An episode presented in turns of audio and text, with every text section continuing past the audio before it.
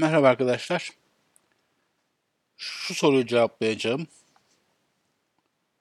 Merhabalar hocam.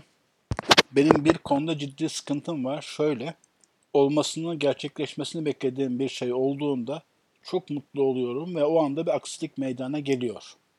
Ya da kendi yaptığım herhangi bir şeyi beğendiğimde de başıma bir iş geliyor. Bunu çok fazla yaşadım. Bu durumdan çok muzdaribim Nazar ayetinde sık okuyorum ama maalesef bu durumdan kurtulamadım. Başka ne yapabilirim? Benim durumumu yaşayan insanlar çok mu değil mi bilemiyorum ama bu bir sohbet konusu olabilir mi? Olabilir ki oldu. Ee, bu problem aslında bir yönünde yaygın ve konu sadece nazar değil. Konu her zaman gibi insanların genel duygu kontrolü. Şöyle ki arkadaşlar, aslında hadislerde Kur'an'da kalp diye geçen ama bizim duygular artı düşünceler olarak bugünkü dilde beyin diye anlamamızın daha doğru olacağı, yani bununla şuna söylüyorum, hadiste Efendimiz kalp derken bugün beyin dediğimiz, zihin dediğimiz şeyi kastediyordu daha çok. Fakat buna hem duygular hem düşünceler dahil. Yani kaba bir rasyonalizmden, rasyonalizmden bahsetmiyorum. Bugün biliyoruz duyguların da, düşüncelerin de proses edildiği yer o. Orası. Şunu söylüyorum. Aslında bizim ne yapıp ne ettiğimizde farkında olarak veya olmayarak içinde bulunduğumuz durum yani bedenimizin bulunduğu durum veya yapıp yapmayacaklarımızın bulunduğu durum da bizim kısmetlerimiz de, kısmetlerimiz derken yani vakaların bize nasıl tecelli edeceği de bizim o içsel dünyadaki durumumuza çok fazla bağlıdır. Ve bunun yanında o içsel dünyadaki durum anında değişebilir.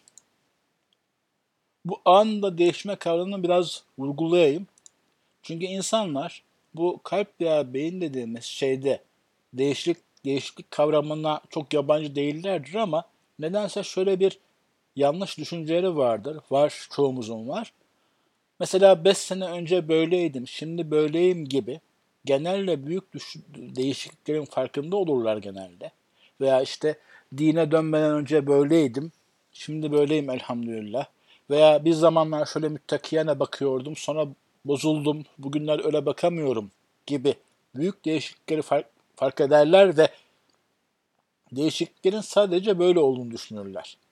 Aksine kalp yani düşünceler ve duygular yani iç dünyamız anlık olarak değişebilen bir şeydir ve tekrar edeyim tüm yapıp ettiklerimize söylediklerimiz de ve bunların yanında kısmetlerimiz yani vakaların bize nasıl tepki verdiği de o içsel halimize son derece bağlıdır. Önce bu anında değişimin örneklerini vereyim. Mesela hani bir insan keyifsizdir, gün içinde çok yorulmuştur, sıkkındır, ne yapacağını bilemez, böyle oflayıp pufluyor, hani bir televizyonda kanalları değiştiriyor ve yatıp kalkıyordur. Derken telefona bir haber gelir. Diyelim ki ne zamanlar görmediği ama özlediği bir arkadaş onu dışarı davet etmiştir. Bir anda neşe de bulur, enerji de bulur, dışarı çıkabilecek hale gelir. Değil mi? Yaşamışsınızdır veya görmüşsünüzdür. Veya tam tersine kötü bir haber alırsa da bu sefer o enerjisi mesela kriz gibi. Diyelim ki bir sevdiğinin ama çok sevdiği bir yakınının yardımcı olabileceği birisinin başına kötü bir şey geldi haberini almışlar. Diyelim ki bir yerde trafik kazası geçirmiştir, acilen yardım edilmesi gerekiyordur. Bir anda yine o kişiye enerji geldiğini, demek ki yorgunluğundan eser kalmadığını, fırlayıp gidebildiğini görmüşsünüzdür, yaşamışsınızdır. Evet, insanın iç durumu, iç durum dünyasındaki resimleri anlık olarak değişebilir haldedir ve buna karşılık hani yapabilecekleri şeyler de, hisleri de bu şekilde değişebilir haldedir. Daha sonra inşallah şimdi anlatacağım hali bugünlerde yaşıyor değilsinizdir ama belki gençliğinizde daha genç vakitlerde yaşamış olabilirsiniz. Mesela o günlerde iyi bir haldesinizdir. Evet, sabah kılmışsınızdır, gün başlamıştır, öğleni kılmışsınızdır ve öğle namazını kıldıktan sonra mesela bilgisayar oynamaya, film seyretmeye başlamışsınızdır. Başka dünyalara dalmışsınızdır yani. Sonra arada bir yerde ben bu ikindiyi kılmayacağım moduna girmiş olabilirsiniz. Hani olmamasınızdır ama gözlemlemişsinizdir diye. Yani diyelim ki öğleni ikindini veya öğleni aşkla şevkle kılmışken arada çoğu zaman farkında olmanız bir içsel değişiklikle bu filmde gördüğünüz sahneden olabilir. Veya birilerinin filmde konuştuğu bir şeylerin size tedavi ettirdiği veya içinizde harekete geçirdiği bazı e, mekanizmalar olabilir. Veya başka bir haliyle öğleni ikindi akşamı kılmışsınızdır. Yatsıyı ertelemişsinizdir. Bunu da yaşamışsınızdır veya görmüşsünüzdür. Sonra uyku biraz bastırınca veya gece 12-1'i geçince yine state'iniz değişmiştir. Burada durumun değiştiği anı genelde farkında olmazsınız ama mesela diyelim yarım saat önce namaz kılmak isterken, namaz kılmaya niyetliyken, dur şunu da yapayım, namaz kılayım derken mesela yarım saat sonra ben namazı kılmayacağım, direkt kafayı vurup yatacağım olmuşsunuzdur. Yine inancınız çerçevesinde direkt kılmayacağım diyemezsiniz belki de ya inşallah gece kalkarım ya falan dersiniz ama o hale dikkat çekmeye çalışıyorum. Yani bir vakit orada saat ilerlerken belli T0 anında ben açık ve gerçekten namazı birazdan kılayım niyetindeyken belli vakitten sonra ise ben bu yatsıyı artık kılmayacağım, uyuyacağım. Oluyor insan, olabiliyor. Bunu da e, bu isimlere söylemese hani gece kalkarım, saati kurayım diye söylese de artık kılmayacağım oluyor. Bu ani değişiklikleri kısmını anlamış olduk. Başka bir örnek vermiş olayım. Futbola çok ilgilenme, ilgilendiğimden değil ama sahne sizin de kafanızı canlanacaktır. Mesela penaltı atışı sırasında penaltı atacak insan sağ mı atacağı, sola mı atacağı belli değil gibidir. Hani eğer marifetli bir oyuncuysa. Kaleci de kalenin ortasında durmakta. Hani elleri havada gergin biçimde her an bir tarafa atlayabilecek gibi tüm gerginliğindedir. Ve futbolcu ayağın topa vurduğu an kaleci de bir tahminde bulunur. Hani sağ veya sola gidecek diye. Oraya doğru vücudunu yönlendirir yani o köşeye doğru atılır. Eğer yanlış anlamışsa hatta yanlış anlamını fark etse bile hareketi bir defa başlamışsa artık hareketini değiştiremiyor olduğunu görür. Yani bir an önce vücudu her hareket yapabilecek bir gerginlik. Bu burada gerginliği negatif anlamda kullanmıyorum. Hani metafizik ger, ger, gerilim manasına geçtiği gibi enerjik olma, e, aksiyona hazır bir halde bulunma anlamında kullanıyorum. Bir harekete hazır, her harekete hazır bir gerginlik içerisindeyken bir an içinde artık o hareketlerin çoğunu yapamaz hale gelir. Bir örnek daha vereyim. Birazcık hayal ve hatıranızı kullanan. Mesela kışa tam uygun olmayan bir ayakkabı ile yokuş aşağı buzlu bir yolda indiğinizi vakitleri hatırlayın. Hani adımlarınızı ne kadar gergin gergin atıyorsunuz ayağınız kaymasın diye. Belki hani ellerinizle havada duruyor vücut denge sağlasın diye. Belki direkt aşağı doğru yürümüyorsunuz da yan yan basıyorsunuz. Bir yokuşu öyle kışın aman düşmeyeyim diye indiğinizi hatırlayın. Hani karbotlara rahat rahat değil bir değil de her an kayma endişesiyle. Ve yine o yokuşun aşağısı mesela temiz olsun, karsız buzsuz bir alan veya işte paspas var orada. Hani kaymayacağınız kesin bir yer olmuş olsun. Aşağı doğru yürürken her adımınızda vücudunuzun her noktası aman düşmeyeyim ve eğer düşersem dengemi sağlayayım yani yere işte kafam çarpmasın gerginliği içerisindeyken her an bir şey yapabilecek iken adımınızı aşağı koyduğunuz an artık vücudunuzda o gerilim boşalır ve rahat hale gelirsiniz. Ve işin yine o noktası saniye bile değil ama saniye diye söyleyeyim. Bir saniye önce bütün bünyeniz düşmeyeyim ayarındayken bir saniye sonra bütün kaslarınız gevşer. Hatta eğer yanlış görmüşseniz, yanlış hesaplamışsanız o düz yerde başka bir kayma ihtimali varsa yine kayarsınız. Ben bu örneği farklı sohbetlere vermiştim ama yakın zamanda size de anlattım mı veya hatırlıyor musunuz bilmiyorum. Çünkü bence durumu tam açıklıyor. Bu kavramı biraz daha açalım. Yine belki haberdarsınızdır, duymuşsunuzdur. Uzun mesafe trafik kazalarının büyük kısmı insanlar varacakları şehre son yüzde beşin kaldığı vakit oluyor. Tabii herkesin hedefi farklı. Diyelim ki işte Sivas'tan çıktınız, İzmir'e gittiniz, kaç kilometre yol gidiyorsunuz. Ama e, en fazla kaza ihtimali insanların İzmir'e yaklaştığı vakitlerde. Sebebi de aynı şey.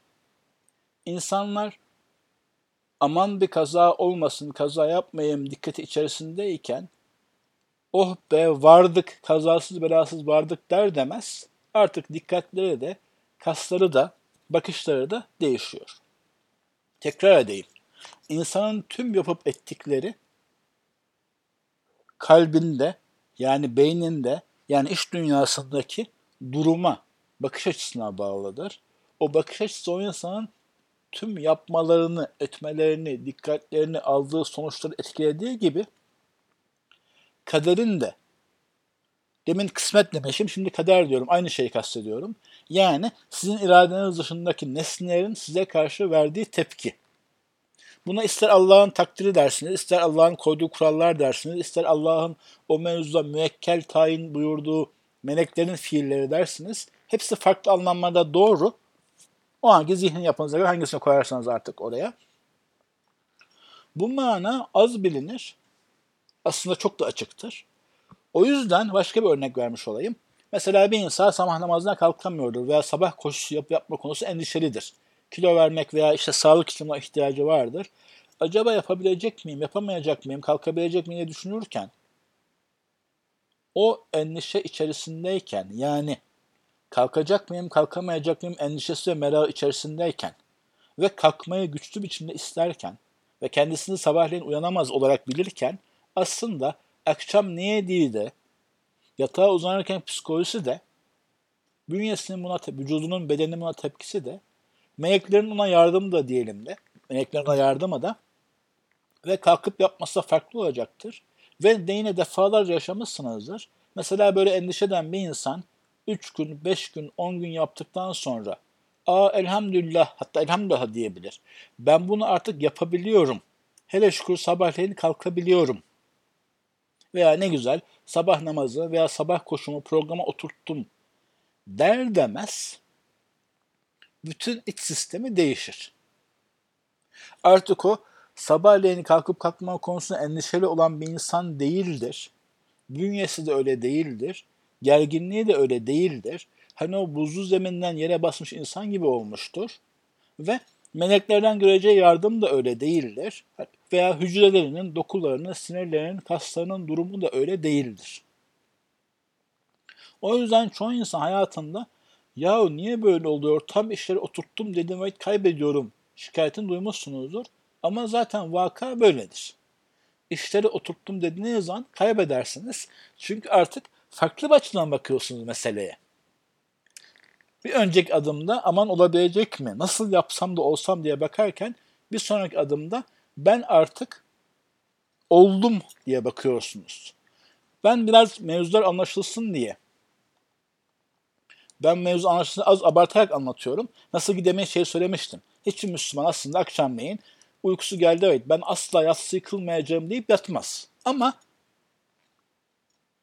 yine de pratik olarak ben kılmayacağım hissi içerisindedir. Bunu daha yumuşak söylese de ya inşallah birazdan kalkarım dese de ama aynı onun gibi de yapabilecek miyim, yapabilecek miyim endişesi içerisinde. Bu endişe derken de bir kaygı bozukluğu seviyesini kastetmiyorum.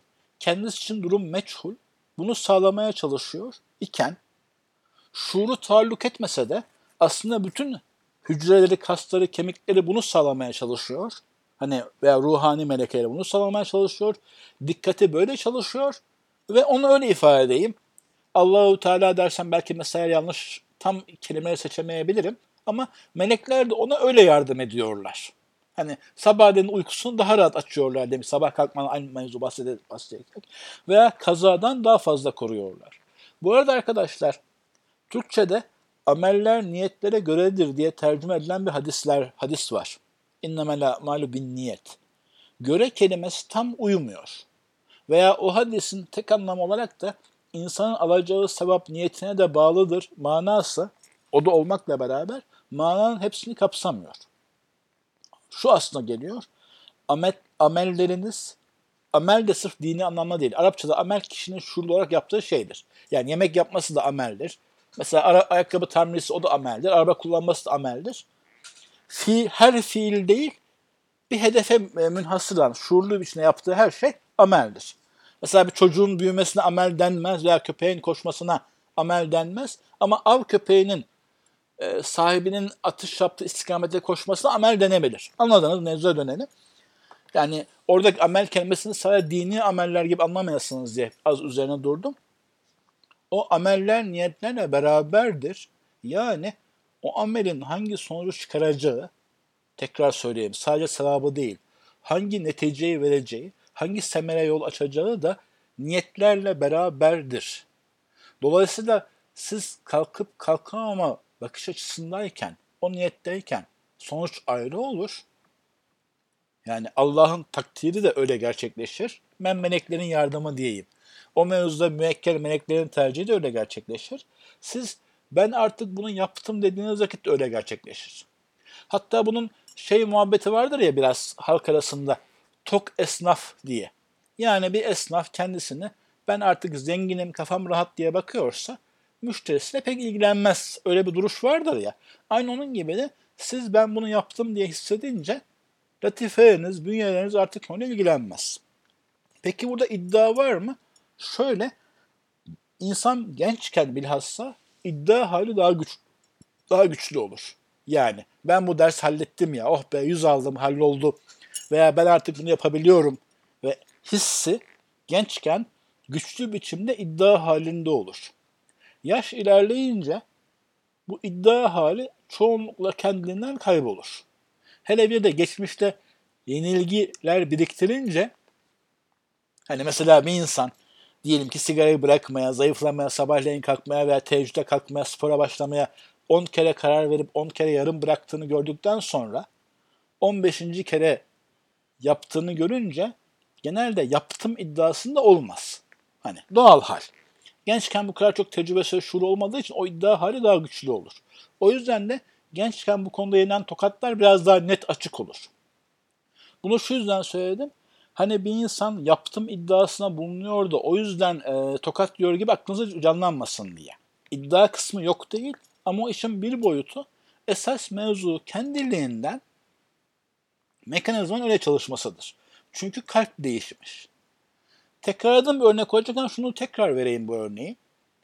Sabit aylık maaş alan bir insanı düşünün. Bilhassa öğrencilikte bunu daha rahat yaşayabilirsiniz. Mesela diyelim ki aylık harçlığı 1000 lira olsun. Yuvarlak şeyler söylüyorum. Son 5-6 güne gelince cebinde 40-50 lira olduğunu görünce karnını doyurma, işte okula gidip gitme, otobüs dolmuş bilet parasını ona göre ayırırken, gayet dikkatli hareket ederken, fuzuli çok şeyden rahat şekilde vazgeçerken, diyelim ki ayın birinde bursu veya harçlı yatınca, işte açıp da parayı orada görünce bir anda davranışları değişiyor ya. Şimdi oysa aslında diyeceksiniz 10 dakika öncesine kadar cebinde mesela bir de burs acaba ayın birinde yatacak mı, harçlık gönderecek göndermeyecek mi şüphesi de olsun hani. O belirsizlik olsun. Daha 5 dakika önce o belirsizlik içerisindeydi. O yüzden normalde belki rahat tükettiği hani bazı çikolataları, sigarayı falan almıyor bulunuyordu. Veya boşver o dolmuşa binmeyeyim, yüreğim diyordu. Ama paranın yattığını gördüğü an çıkıp harcama konusunda daha farklı bir haldedir. Hatta hatta kendi kendisine söz verse de yahu ben bu hafta sonunda pardon bu ayın sonunda yine sıkıştım niye bu aptallığı yapıyorum keşke şunu almasaydım bunu almasaydım şimdi cebimde para olacaktı gibi bir sürü şey söylese de kendi kendine söz verse de artık parası olan bir insandır. İddiası bulunmasa da kalbi bu halde olduğu için ona göre bol bol ve rahat rahat harcayacaktır. Ve bir önceki halinde harcamaya değmez gören mesela hobiler ve özel zevkler ve ekstra yemekler harcanabilir gözükecektir. Veya sadakalar vesaireler. Tekrar söyleyeyim. İddia kısmı hiç çok değil ama iddia işin başka yani küçük bir yönü. Esas mevzu kalbin neye baktı, nasıl baktı? Benzeri bir halde mesela bir örnek vermiş olayım. Mesela bir insan, bir genç delikanlı odasında yalnızdır diyelim ki. Belki kendi kendine şey kararı vermiştir. Ben gözüme sahip çıkacağım. Boş dururken bilgisayarın başında işte sohbet dinleyeceğim, vaaz dinleyeceğim, Kur'an dinleyeceğim veya meşru şarkı, türkü ya da ilahi dinleyeceğim ama şer bir şere meşgul olmayacağım diyebilir. Bu şekilde bir iki gün, birkaç saat, birkaç ay geçirebilir. Diyelim ki belli bir anda kendisine acıdı. Ya ben de burada sıkıp duruyorum. Hiçbir tadı, tadı yok hayatımın. Filan dedi mesela. Veya başka bir meselenin canı sıkıldı. Mesela bu ayda param bitmiş ne yapacağım veya şu işte olmuyor dedi kendisine acıdı. Kendisi acıması çerçevesinde evet ya ben hiç dinlenip eğlenmeye fırsat bulamıyorum gibi bir şey düşündü mesela. Bunları açıkça kelimeye dökmese bile kafasından geçti. Bu kafasından geçtikten birkaç dakika sonra kendisini en fuzuli, en pespaye şeylerle meşgul olurken bulabilecektir. Yanlış anlamayın. Bu arkadaş mesela bir saat önce, yarım saat önce dün haramdan kaçmaya çalışırken ihlassız değil, yalancı değil değil, yalancı değildi. O anki modu itibariyle kendisini günahkar görüyordu. Şuuru ona müteallikti. Diğer andaki modu itibariyle kendisini eğlence ihtiyacı içerisinde teselliye muhtaç, çaresiz falan görüyor. O halde gördüğü için de sistem değişiyor ve onların yapılması makul hale geliyor. Ve yine ameller niyetlere beraber çerçevesinde bir önceki adımda kelimeler dökmese bile genel hali ben harama girmeyeyim olduğu için, niyet böyle olduğu için mesela melekler de ona yardımcı oluyor. Aklına öyle hayaller girmeyecek oluyor veya bir an eli gidip bir site yazsa mesela adrese o açılmamış oluyor filan mesela böyle bir yardımlar görürken o anda kalbi değiştiği için, niyeti değiştiği için aslında işten için ne olmuş yani şimdi bir kere daha baksam ne olacak diye geçtiği için o meleklerin o yardımını da kaybediyor ve Allah'ın koruma takdirini kaybediyor. Ben örnekleri çeşitli vermeye çalışıyorum arkadaşlar. İbadet veya dua veya para veya spor ki aslında bunlar da veya günah bütün hayatımızı kapsıyor bir yönüyle de hani şey gibi içim bu anlattıklarım hiçbirisini bizzat kastediyor değilim. Asıl kastettiğim o kalpteki bakış açısındaki değişiklikle insanın tüm hallerinin değişmesi, gördüğü yardımların da değişmesi ve sonuçlarının değişmesi. Şimdi soruya bir daha dönecektim bir noktada. Arkada, soruyu soran da olayı güzel tarif etmiş. Olmasının gerçekleşmesini beklediğim bir şey olduğunda çok mutlu oluyorum ve o anda bir aksilik meydana geliyor. Bu noktayı az daha açayım. Şimdi esasında halk irfanı, irfan denmez ona da hani halk arasında tekrarlan diyeyim. Zaten halk arasında her şey için tekrarlanan bir kelime vardır. Hani sevdiğiniz bir adam gelirse işte hayırlı adam lafının üstüne gelir dersiniz. Sevmediğiniz biri gelirse iti al değneğe hazır et dersiniz. Hani her ikisi de var demek istiyorum. Ama halk arasında geçen şu haliyle bir şeyi çok istersen olmazın realiteye tekrar ettiği şöyle bir şey vardır arkadaşlar.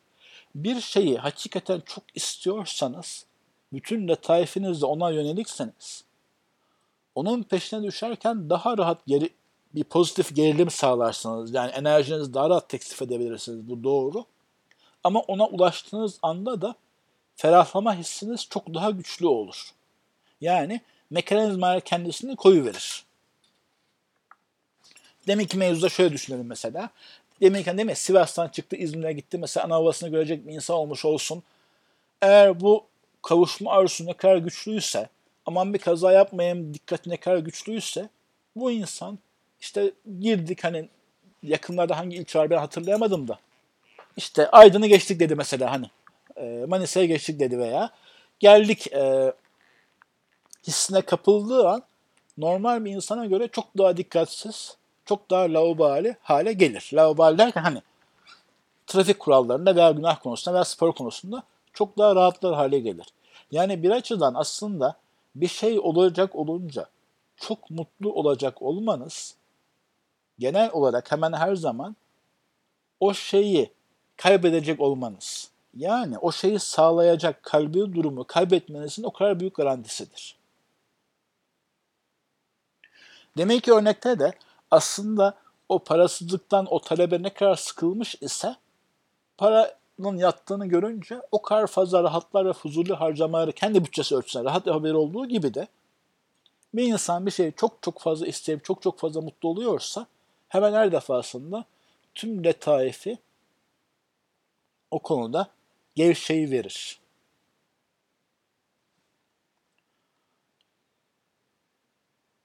Bu arada bir dipnot düşmüş olayım.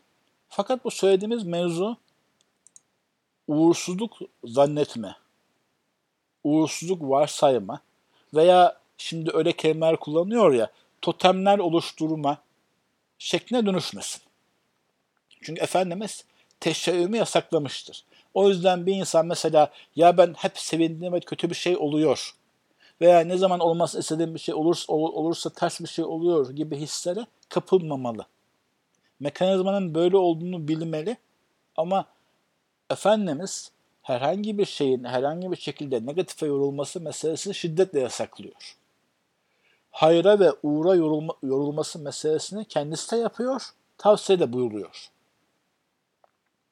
O yüzden ben böyle söyleyince işler kötüye gidiyor veya sen gittin bu nimeti başkalarıyla paylaştın orada söyledin de o yüzden bu ters gitti gibi negatif yorumlara Arapçadaki ifadesi teşeyyüme uğursuz saymaya yani insan katiyen girmemeli. Bu işin yönü bulsun. Ama mekanizma böyle arkadaşlar. Zaten böyle olması gerekiyor. O konuda siz rahatla erdiğiniz an elinizden onu kaybedersiniz. Hatta hatta insanın şuursuzluğu ölçüsünde.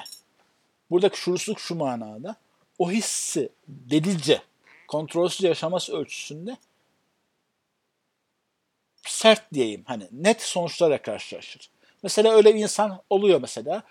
Mesela bu evde çok güzel yaptık ama elhamdülillah bir iki yıldır artık ekstra masraf yapmıyoruz. Veya mesela arabası olsun. Ham, hamdolsun de diyebilir yani. Hamdolsun bu araba iki yıldır hiç masraf çıkarmadı. Dediğinin iki gün sonrasında o evin tavan akmaya başlayabilir. O araba bir yere çarpıp veya kendi kusuru olmasa başka bir yere çarpıp masraf çıkarabilir. Orada mevzu alışkanlık çerçevesinde elhamdülillah kelimesi söylense bile esasen kişinin kendisinin tamamen salı vermesinden içsel olarak kaynaklanmaktadır.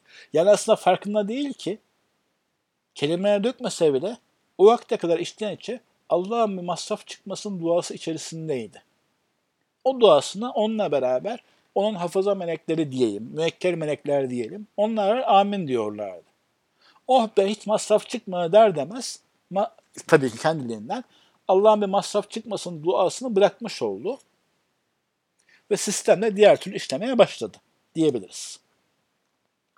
Şimdi çözümü tespitinde mi gizli bu durumun denmiş? Çözümü arkadaşlar evet esası tespit, diğeri hatırlama.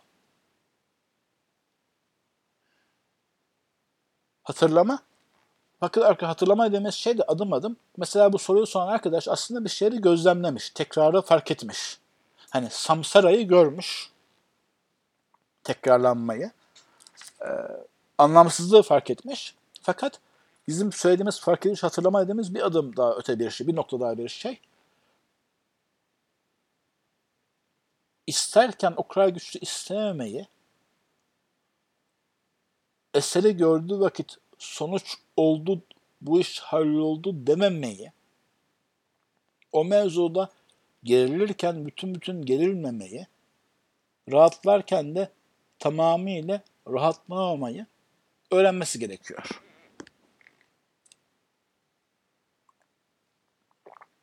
Şimdi bu öğrenmesi gerekiyor dedim. Evet, katiyen arkadaşlar bir şu anda karşımda yazılı halde bir arkada bir arkadaş görmek yetmiyor ama dedi. Ben de gayretten ona açıklama cevap verdim. Oysa kaydı da düşünmeliyim. Tek başına görmek katiyen yetmez. Çünkü insanlar neler neler görüyorlar. Ve gördüğü şeyler yanlış sonuçlar çıkarması genelde insanlar öyle yaparlar. Yani uğursuz var, uğursuzluk var sayarlar. Veya mesela şöyle düşünür insan. Ya ben kimseye söylemeyeyim, nazar mı değiyor gibi şeyler düşünebilir. Veya nazar duasına düşünebilir.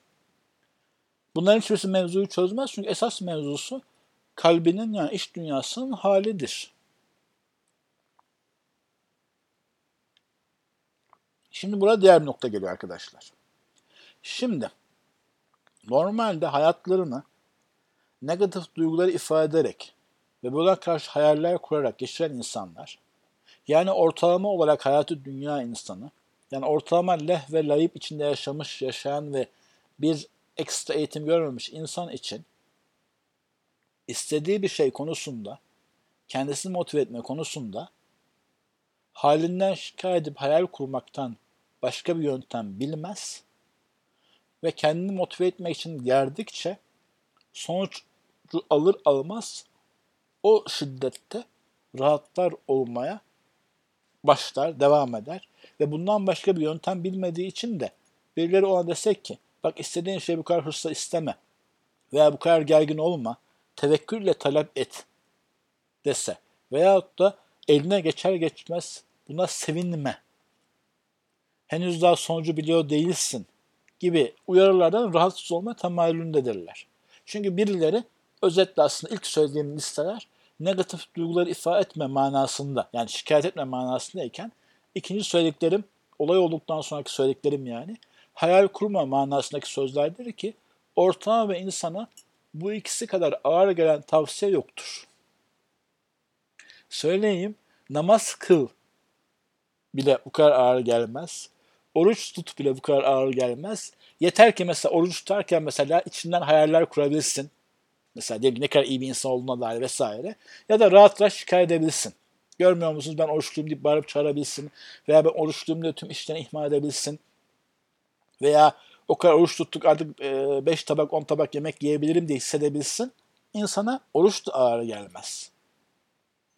Ortalama insandan bahsediyorum. Ortalama insana en ağır gelen şeyler, en ağır gelen şey bu tavsiyedir. Negatif duygularını ifade etme ve hayal kurma. Kafanda hayal kurmayı özel anlamda kullanma hatırlatayım arkadaşlar. Yeni dinleyenler varsa insanın kafasındaki içinde kurduğu kendisinde kahramanı olduğu ve duygusal tatmin sağlayan filmlerden bahsediyorum hayal diyerek. Yoksa gayeyi hayal manasında, hedef ideal manasında şu hedef, e, şu planlarım var manasındaki hayallerden onların bir zararı yok. Hatta onlar iyi şeyler. İyi şeyler sayılabilir diyeyim. Onlara gerek yoktu aslında.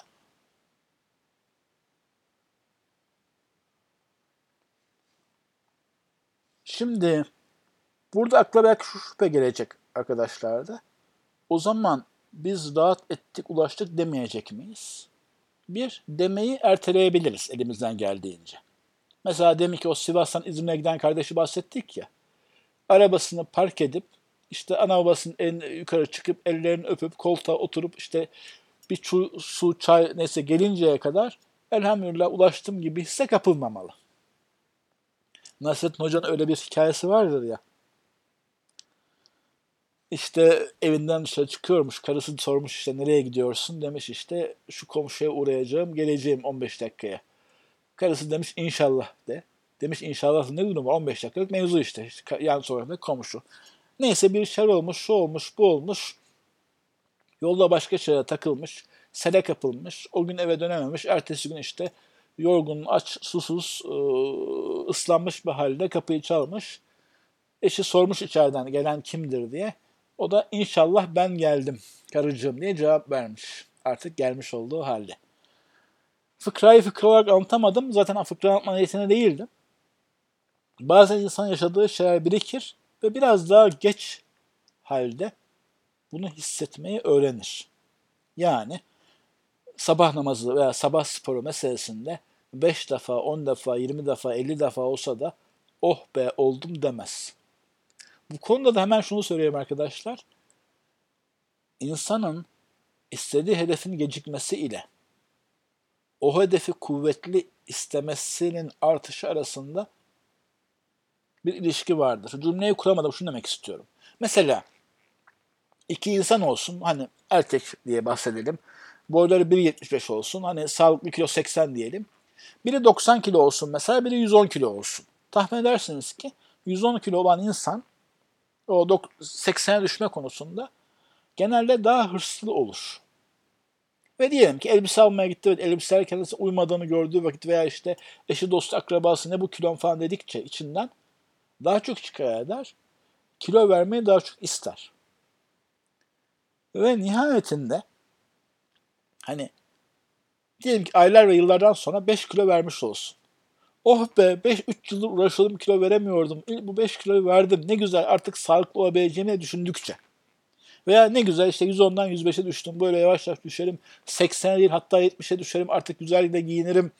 Sağlıklı olurum diye düşündükçe yani genelde insanın hedeften uzaklığı arttıkça istediği şeye ulaşması geciktikçe bu konudaki şikayeti de hayali de artar. Şikayeti ve hayali de arttığı için mesela o 5 kiloyu verdin diye çokça sevinir. O şikayet veya üzümden. O yüzden de o modunu, o halini çok daha sert kaybeder. Ve genelde insanlar da bu sert kaybedişlerini bir sonraki sefere daha çok isteyerek, daha çok hayal kurarak, kendilerini o açıdan daha fazla motive etmeye çalışarak sağlamaya çalışırlar. Ama anlamışsınızdır hikayeyi. Eskaza o mevzu olsa olunca yine bu sefer daha seri kaybederler. İnsan istediği şeyde hırs ile istememeli. Diğer taraftan da bu anlattığım şey bir açıdan ortalama hayatı dünyaya çok ters olduğu için ortalama gençlik isteyenler de yine çok rağmına bir şey olduğu için çoğu zaman anlaşılmayacağını biliyorum. Ama yine de birkaç kişinin hayatında %5-10 nispetinde bir iyileşme bile olsa bu da yeter. Bunu negatif olasınız diye söylemedim. Bazen insan zorluğunu bilince, onun da şuuruna varınca biraz daha rahat hareket ediyor. Hani Efendimiz hiçbir seferde çıkarken özellikle düşman casuslarına bilgi saklamak için nereye olduğunu söylemediği halde Tebuk seferi ekstra zor olduğu için ekstra hazır gerekti, gerektiği için en zor olduğu için onu söylüyor ya. Ben de biraz o sünnete uymaya çalışıyorum. Bu mevzu zordur. İnsanın normal haline terstir. İmanın da istediği bir şeydir.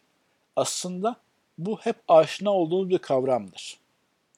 Yine örneği futbola döndüreyim az bildiğim halde.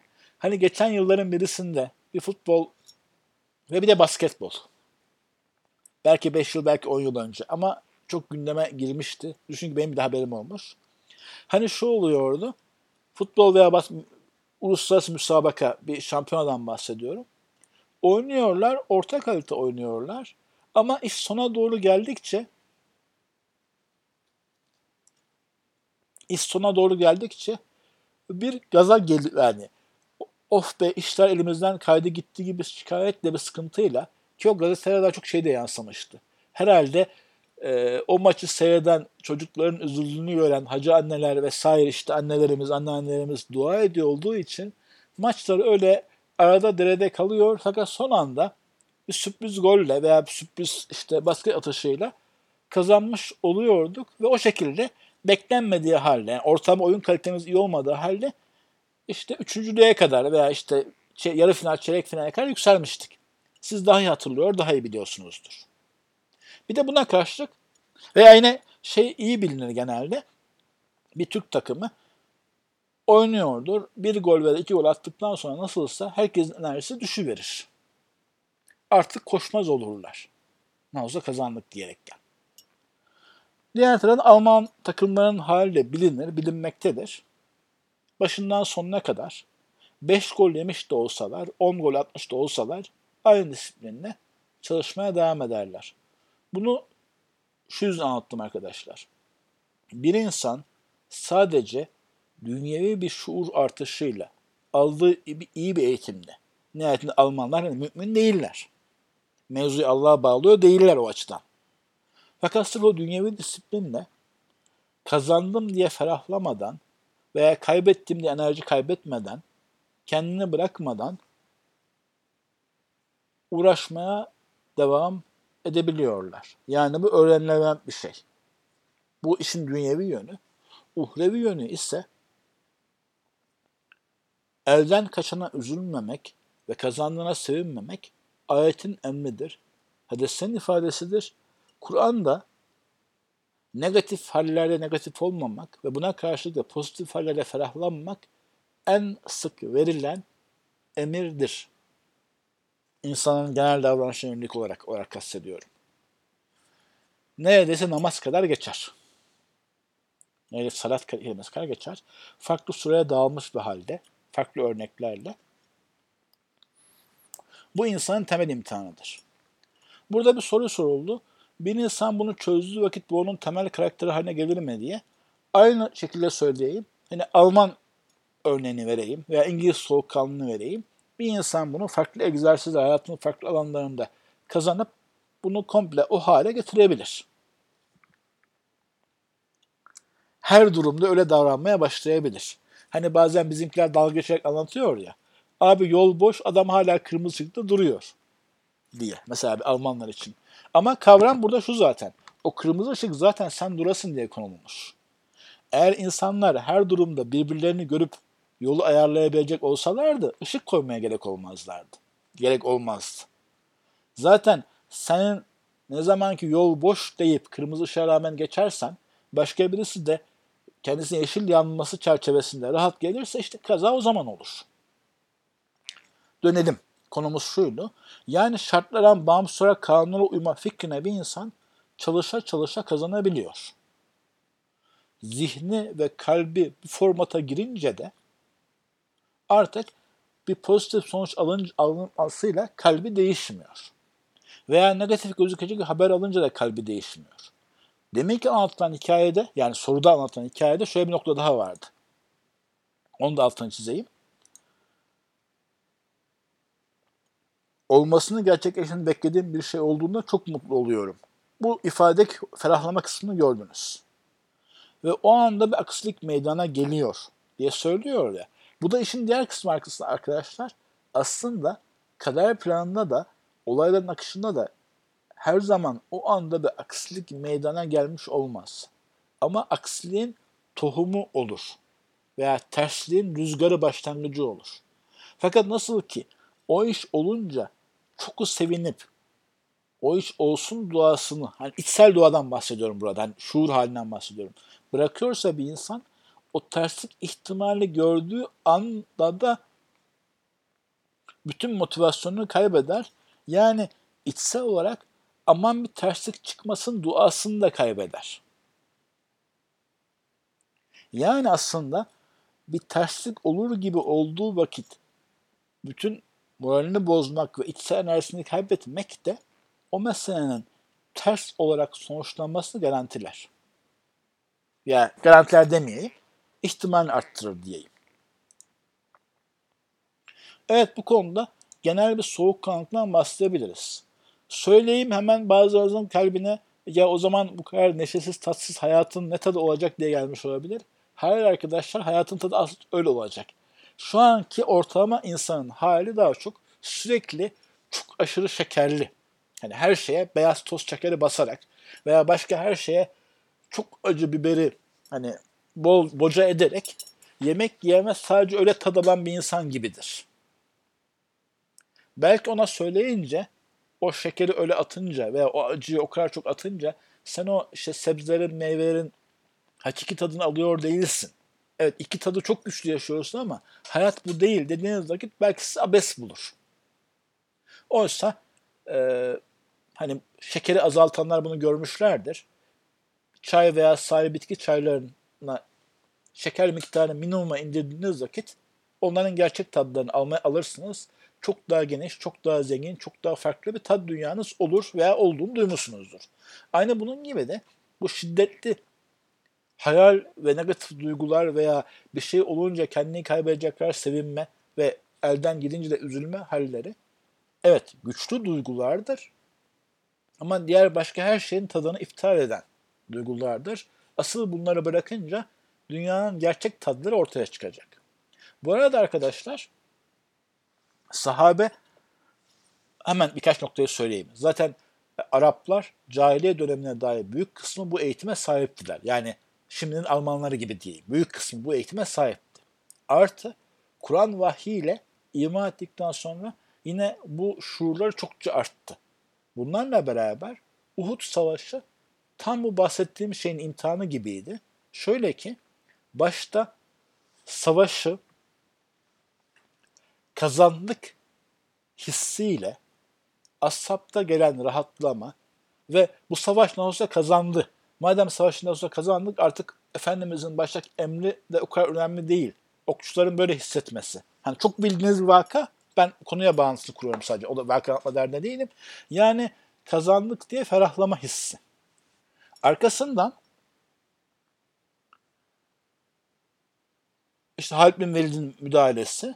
Sonra yenildik ve Efendimiz dahi Efendimiz de öldü hissiyle gelen bir komple çöküş, pek çok sahabenin savaş meydanını terk etmesi. Yani kaybettik de aşırı üzülme. Ashabın bu konuda bizzat hayat içinde aldığı çok güçlü bir derstir. Tekrar edelim o başta söylediklerimi. Kur'an'dan bu ders alan çokça olmuştur. Ayrı mevzu, ayrı mevzu. Fakat bu da o hayat içerisinde bu dersin en net halidir. Onu da hatırlatayım. O yüzden bu arada söyleyeyim. Maalesef bir şey kültüre yayılınca anlamını kaybediyor. Twitter'da farklı sebeplere, farklı vakalarla Okçular Tepesi, meydanları terk etmeyelim. Bu bazen sandıklar için kullanılıyor, bazen başka şeyler için kullanılıyor. Hani gördüğüm için, gündemde olduğu için söylüyorum. Alt başlık, ben herhangi bir iman İslami kavramın o kadar fazla kullanılıp eskitilmesini hoş bulmuyorum. Ama kimseye karışacak değilim. Bu dursun. Fakat şu var arkadaşlar. İnsanların birbirine karşı aman Uhud'u unutmayalım, aman meydanı terk etmeyelim diye hatırlatmasının manası yoktur. Zira insanlar kendileri için önemli buldukları bir şeyi kazanınca ferahlıyorlar ise her zaman Uhud'lar yaşanacaktır. Ve kaybettikçe üzülüyorsa o zaman da e, yine o ümitsizlikler, yeisler, bırakıvermeler yaşanacaktır. Yani esas olan insanın o şuur eğitimini almış olmasıdır. Yoksa Uhud'u unutmayalım diye söylemenin bir manası olmayacaktır. Bir arkadaş Uhud Savaşı'nın teferruatına dair sordu. Bırakıp gitmeyenler vardı. Ama bu arada arkadaşlar şöyle bir dipnotu düşeyim. Çok sert imtihanlarda herkes özünde, en derinde ne varsa onunla kalır. Bugünlerde imtihan yaşıyor olabilirsiniz. Belki imtihanlar görmüşsünüzdür. O yüzden normalde mesela mübarek, mübarek gördüğünüz bir zat aslında en içlerin içinde ciddi bir korku hali, aşamadığı bir korku hali vardır. Veya hiç o mevzuyu halletmemiştir üzerinde. Bir problem, bir tehlike çıkınca o en özündeki şey ortaya çıkar. O kişi ortadan kaybolabilir. Veya kendisini kurtarmak için başkalarına ateş atmaya kalkabilir. Veya diğer bir insan yaratılıştan kahramandır veya o eğitim özüne ulaşacak kadar iyi verilmiştir. Özüne ulaşacak kadar derken şeyi kastedeyim. Hani bir örnek aklıma gelmedi. Daha sonra bilgisayar oyunları örnek aklıma geldi. Şöyle düşünün arkadaşlar. Mesela bir insanın zırhı ve kalkanı sağlam olsun. Diğer adam kılıçla bir darbe vurabilir. Ama bu darbe sadece kalkanı kırmak, zırhı ezmek şeklinde olması başkadır. Kalkanı ve zırhı aşıp bizzat hani kolunu ayağını kesmesi başkadır ya. Veya üzerinize bir su dökülür. Az dökülmüştür. Sadece işte en dış ceketiniz ıslanır. Veya çok dökülmüştür. Ta kendiniz ıslanırsınız. Teniniz ıslanır. Buna benzer bir şekilde insan mesela bir yerde fedakarlık eğitimi alabilir. Fakat bu fedakarlık eğitimi onun dışında yani en özünde olmayan bir yerlere de kalabilir. Şunu söylüyordum. Ciddi şok durumlarında gerçek imtihan durumlarında o en özümüze dair şeyler ortaya çıkar. Bunu da şöyle bir durumda aklımızda bulunsun. İnsan terakki için dua ederken veya terakkisini ölçerken o ihtimalde düşünmeli.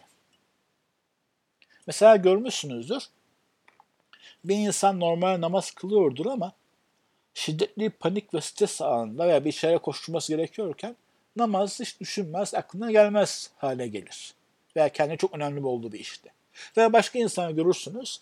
O iş önemli olmakla beraber onun peşinde koşmakla beraber namazını da ihmal etmez. Bu şunun gibidir yani. İlk kişi namazı öğrenmiş, biraz benimsemiş ama en dış elbisenin ıslanması gibi durumda kalmış. O dış elbiseyi çıkarınca kendisine bir şey kalmıyor. Ki şiddetli şoklar affedersiniz elim aklıma bir örnek gelmedi. Hani insan deprem gibi bir halde bir an dışarı fırlar ya üzerinde dış elbiseni giymeyi aklına gelmeden şiddetli şoklar ve şiddetli imtihanlar onun gibidir. Bir insan kendi saf özüyle kalır. Soru tam bu değil mi? Ama Ashab hakkında şu şöyle böyle diye tam demeyeceğim. Özünde şiddetli kahramanlık olanlar vardı. Onlar kaldılar. Ki biliyorsunuz onların birisinin tepkisi şöyle olmuştu. Efendimiz öldü diyorsunuz. O öldüğü yerde biz niye yaşıyoruz ki? Demişti. Yine herkese en özünde Efendimiz'e bağlı çok güçlü olanlar. Bu bazıları akrabalık çerçevesinde bağı yani beni haşin olan bazı ashab ya da Ebu Bekir ve Ömer gibi Efendimiz'e çok çok yakın olanlar. Yani onsuz batıdan düşünemeyenler. Diğer bazıları da kahramandılar fakat mesela şöyle bir şey düşünün. Bir sahabe kendisi kahraman yani kahramanlık ve cesaret özünde var fakat liderlik özelliği özünde yok. O yüzden o şok anında kendisine göre bir köşe bulmuş, oradan müşriklere ok atıyordur da Müslümanlar şu an nerede, nasıl bir çerçevede oraya gitsek daha iyi savunuruz gibi bir şey düşünemiyordur. Öyle olan ashab da vardı. Burada tekrar söyleyeyim, ben bu Uhud meselesini zaman bildiğimiz vaka diyerek ondan ders alalım. Yani ashab dahi olsanız kazanlık diye düşündüğünüz an, o ferahla yaşadığınız an kaybediyorsunuz. Kaybettik deyip üzüldüğünüz vakit yine kaybediyorsunuz. Yani şöyle, onun şokunu yaşadığınız vakitte bari dur Efendimiz'i savunalım gibi bir şey de aklınıza gelmeyebiliyor. Veya ben tek başına Medine'ye koşup kendi ailemi savunmaya kalkarsam bu iş verimli olmaz. Ben kalan sahabelerle bulup, bul, birleşip şurada başka bir tabya oluşturayım, başka bir savunma hattı kurayım da düşünemez oluyorsunuz. Şimdi ashab bize göre çok çok büyük insanlar. Oradan ölçüp kendimize biçebiliriz. Bahsettiğim eğitimin ehemmiyetine dair. Bu arada arkadaşlar bu eğitimin diğer yönü çok çok önemli lazım bir şeydir. Diğer yönü şu. Zaferin getirdiği ferahlık. Müslümanlar geleneksel olarak birbirlerini denetleyecek kurumsal yapıyı Avrupa'daki gibi oluşturmadıkları için işlerin düzgün gitmesi veya ahlaklı namusu tertipli gitmesi kişisel ahlaka çok bağlı kalıyor. Kişisel ahlak, ahlak da o demin bahsettiğim içsel hislere, iç, insanın içinde oluşan resimlere çok bağlı oluyor. O yüzden de İslam hareketler hani büyüyüp büyüyüp küçülüyor veya çöküyorlar. Zira bu iş halloldu rahatlığına çok çabuk ulaşıyorlar.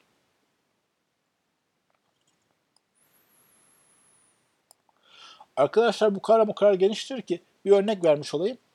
Sigortacılıkta yani iktisadi anlamda sigortacılıkta moral hazard, ahlaki problemde geçen bir şey vardır. Mevzu tam ahlaki değil ama şöyle bir kavramı içeriyor. Mesela bir insanın arabasının çalınması ihtimali yüzde bir iken mesela bu ihtimale göre sigorta şirketi bir mesela hırsızlık sigortası yapıp onun primini belirlemişken mesela veya kasko diye düşünün. Arabamın zaten sigortası var rahatlığıyla. O insan daha sorumsuz, daha gevşek davranmaya başlayınca ki bu kanundur yani her zaman böyle olur neredeyse. Çok ekstra durum dışında o parasal meselelerde. Kaza ihtimalini arttırmış olur veya kazadaki masraf ihtimali arttırmış olur veya çalınma ihtimali arttırmış olur. Yani bir önceki sefer aman çalınmasın deyip işte kapalı garaja çekip anahtarı kilidi 50 defa kontrol ederken şimdi neredeyse kapısı açık anahtarı kapısının üzerine bırakacak rahatla ulaştığı için çalınma ihtimali artar. Bu mevzunun istatistik, istatistik hesaplama kısmı derdinde değilim. Sadece bir yaygınlığa dikkat çekiyorum.